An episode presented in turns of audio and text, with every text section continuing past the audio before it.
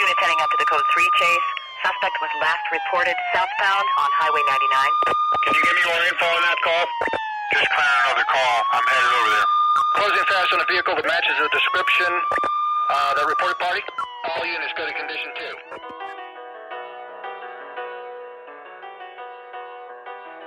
Всем привет! Время сменить пластинку. Это третий выпуск подкаста «Да пребудет с нами рэп». Сегодня фактов будет больше, чем шуток, а темных моментов истории больше, чем светлых, потому что рэп э, — изобретение черных. Мы росли на фильмах, где чернокожие бросают друг другу нига, как баскетбольный мяч. Просто дурачатся и ничего ужасного. Мы привыкли видеть в масс-культуре самоиронию, стереотипные образы, но если покопаться в статистике, можно понять, расовое неравенство — это не смешно. Каково не иметь возможности зайти в кафе из-за большего количества меланина? Как чувствуют себя те, чьи предки выносили унижение, добивались свободы и снова выносили унижение? Проблема неравенства не про цвет кожи, не про гендер, даже не про воспитание. Она состоит в том, что одни люди сбрасывают со счетов вторых, говоря третьим «радуйтесь, что вы не в их числе». Сегодня речь пойдет о самом революционном треке в истории хип-хопа. Это уже не послание от Flash и Furious 5, а выстрел в упор. Fight the Power группы Public Enemy. А вот и еще несколько причин выключать подкаст. Как появилась гетто? Я расскажу, что такое сегрегация, какая мечта Мартина Лютера Кинга исполнилась в 63-м, почему выбранная песня считается гимном ярости и какой фильм заценить под Kentucky Fried Chicken, тоже расскажу. Поехали. 1861. Отмена рабства в США. 1963. Отмена сегрегации. Удивительно, между этими событиями больше ста лет. Но одна поправочка. Точнее, 13-я поправка в Американской Конституции, принятая в 1865. Она запрещает рабство. А еще запрещает чернокожим учиться вместе с белыми, занимать их места в общественном транспорте, останавливаться в отелях, служить, посещать одни и те же кафе и рестораны. Выглядит это так, будто мама Америка пытается разделить близнецов, каждому свое. Только черный ребенок в этой семье явно недолюбленный. Когда мы разобрались, что такое сегрегация, узнаем, э, где это ваше гетто. С помощью законов о раздельном расселении миллионы афроамериканцев были загнаны в специально отведенные для них кварталы, вскоре превратившиеся в районы нищеты и безработицы. Началу Второй мировой на каждый крупный город США приходился свой нерайский уголок. В Нью-Йорке Гарлем, в Чикаго Саутсайд, Детройте Брюстер, в Кливленде Хафф. Время идет. Крупные города севера и запада, типа Нью-Йорка, Чикаго, Детройта, становятся постиндустриальными центрами. Средний класс по возможности уезжал в пригород, где жилье дешевле, да и трава зеленее. В это время в мегаполисы стекаются латино и афроамериканцы. Все они искали работу, и пока белые бежали подальше от трущоб, приезжие занимали оставленные ими дома. Ну и что такое? Русскоговорящего на Брайтон-Бич селится. Брат 2 смотрели же? Вот здесь и нужно рассказать о причинах, по которым каждый слышал имя Мартина Лютера Кинга. Лютер стал известен в 55-м, когда возглавил бойкот автобусных линий в Алабаме. В Южных Штатах транспортная сегрегация отличалась особой жестокостью. Вот как он описывал ее.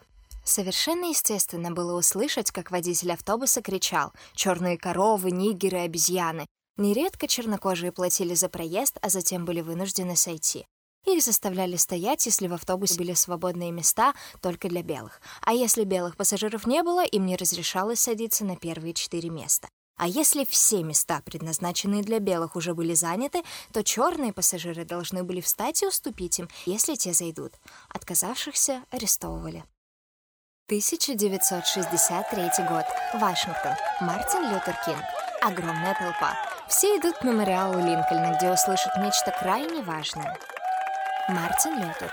У меня есть мечта. I am happy to join with you today in what will go down in history as the greatest demonstration for freedom in the history of our nation.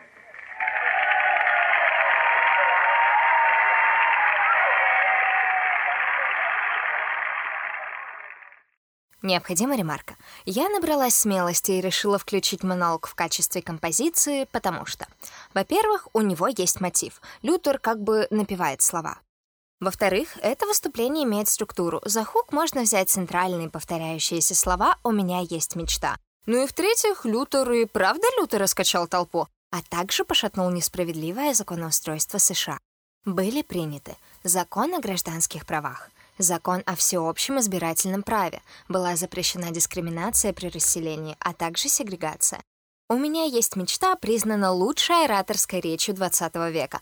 Более того, монолог получил Грэмми, а чернокожие — надежду.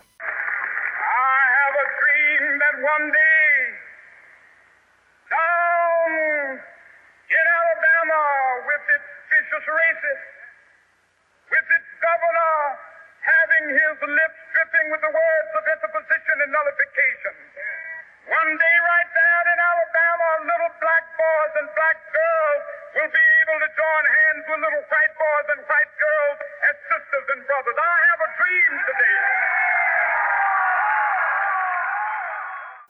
сожалению, я не могу показать вам клип. Вы сделаете это сами, но сейчас представьте. Черно-белые кадры, Черные и белые люди, крики, овации. Надежда мелькает в ребящей нарезке видео. Сейчас Лютер что-то скажет, и картинка станет цветной. А перед нами, как принято говорить сегодня, появится несколько цветных парней. Клип снимал небезызвестный Спайк Ли, кинорежиссер. Именно он попросил группу написать саундтрек к фильму «Делай как надо». Концепция фильма отражена в треке «Неравноправие», «Потасовки», «Музыка», «Протест». Не буду тратить время на пересказ, просто советую. Посмотрите. А теперь немного фактов о группе. В составе четыре участника, однако центральных двое — Чак Ди и Флейвор Флав. Страница Википедии вообще есть только у Флейва, и это очень странно, потому что Чак Ди — идеолог и главный фронтмен. В одном из интервью, отвечая на вопрос о тех, кто повлиял на становление группы, Чак ответил, это те люди, которых я мог бы назвать старшими братьями. Те, кто поддержали появление Public Enemy и нашу борьбу. Мне повезло родиться в нужное время, так что я оказался одним из немногих, кто получал респект как от молодого поколения, так и от Кулхерка, Эврика Бумбата и Грандмастера Флэша. Я чувствовал, что благословлен и старался извлечь выгоду не только для себя, но и для других, расширяя рэп-игру. Флейв же отвечал за эпатаж, что однозначно тоже играло роль. Достаточно посмотреть клип. Огромный пластиковый будильник на шее, шляпа. Если бы не золотой ряд верхних зубов, не проблема спутать Флейва с персонажем из Алисы в «Стране чудес». Вообще, история группы началась в 87-м, хотя Чак и Флэв познакомились раньше. Чак тогда работал веджеем на студенческом радио. Первая фраза в адрес Флейва звучала так. «Чувак, не вздумай тут курить». У него были черные усы, черные курчавые волосы, черная куртка, черная шляпа, черные джинсы и даже синтезатор черный. Белые клавиши он перекрасил. «Чувак», — сказал я ему, — «что угодно делай, но курить тут нельзя». Он усвоил это правило и постепенно стал своим.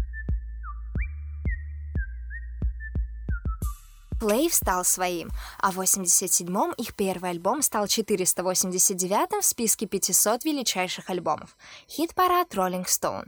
Через год они выпускают второй «It takes a nation of millions to hold us back» или «Чтобы сдержать нас, потребуется многомиллионная нация». Он стал 48-м в этом же списке. Такой скачок случился из-за текстов Чака и читки Чака. Первые стали революционнее, а вторая — быстрее — Возможно, они были богами тайм-менеджмента, но уже через год у них случился Спайк Ли, и, как следствие, Fight the Power.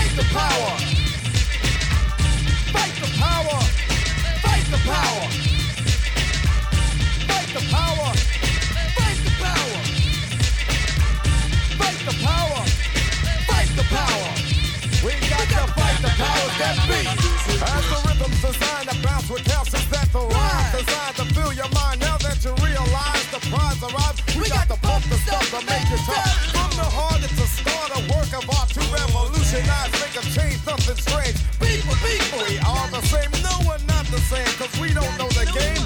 What we need is awareness. We can't kick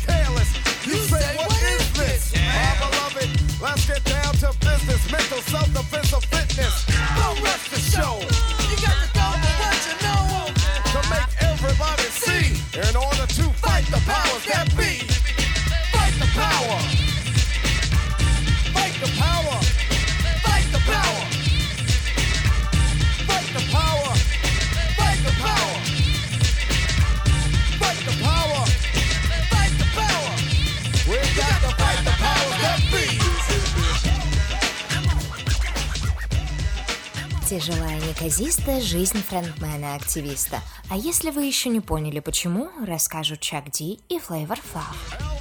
Элвиса многие считали героем, но только не я. С чего бы? Этот козел был тем еще расистом, ясно как белый день. Пошел к черту. И Джон Вейн пошел к черту. Да, я черный, и да, я гордый. Я набрался достаточно сил, я заряжен. Большинство моих героев не найти на марках. Не веришь? Посмотри за все 400 лет. Там одни только белые. Вот вам еще несколько причин, почему трек Fight the Power настолько важен. Дело в том, что с отмены сегрегации до выхода трека в США было три случая массовых беспорядков. 1965. Восстание в Лос-Анджелесе, районе Уотс, где проживали преимущественно чернокожие. Поводом для протестов стало задержание Маркета Фрая. 21-летнего темнокожего заподозрили в управлении транспортом в нетрезвом виде. При попытке арестовать Фрая местные стали забрасывать полицейских камнями. Протест длился 6 дней. В нем погибло 34 человека, а участвовало около 35 тысяч. Э, Еще, кстати, было сожжено 15 кварталов, а общий ущерб составил порядка 40 миллионов долларов. Ну, это так, для справки. Едем дальше. 67-й. Бунт в Детройте. Начну, пожалуй, с предпосылок. Огромное количество черных переехало в Детройт, чтобы работать в автомобильной промышленности. Это действовало на нервы белых мигрантов из Южной и Восточной Европы, просто потому что чернокожие лучше приспособились, и к началу 60-х многие представляли успешный средний класс. А все почему? Из-за сплоченности общины. Тем не менее, недовольных все равно хватало.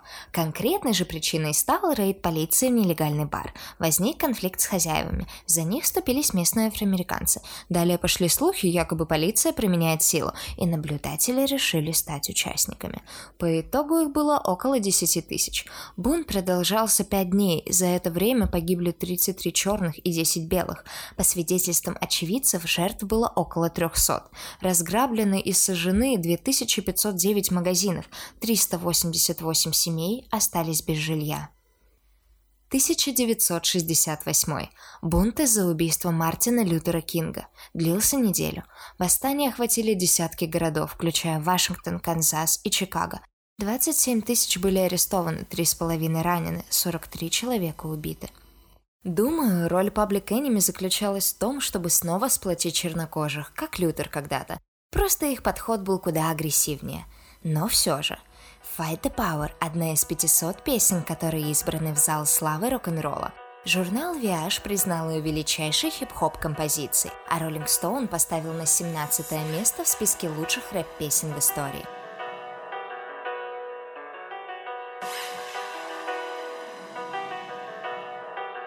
Сожалению, все хорошее когда-то заканчивается. В 2020 для Public Enemy наступил творческий The End. Ну, как? Сама группа-то осталась, но уже без Флава. Он отказался выступать на благотворительном концерте в поддержку политика. По словам участников, потому что благотворительности Флав не дружит. По словам Флава, потому что кандидат как минимум белый. Ну, за таких не голосуют. По итогу группа выступила со следующим заявлением. Мы благодарим его за годы, проведенные вместе, и желаем ему всего хорошего. Это был третий выпуск подкаста «Да пребудет с нами рэп» и я, Станислава Чилова. Дорогие мои друзья, я благодарю вас за минуты, проведенные вместе, и желаю вам всего хорошего.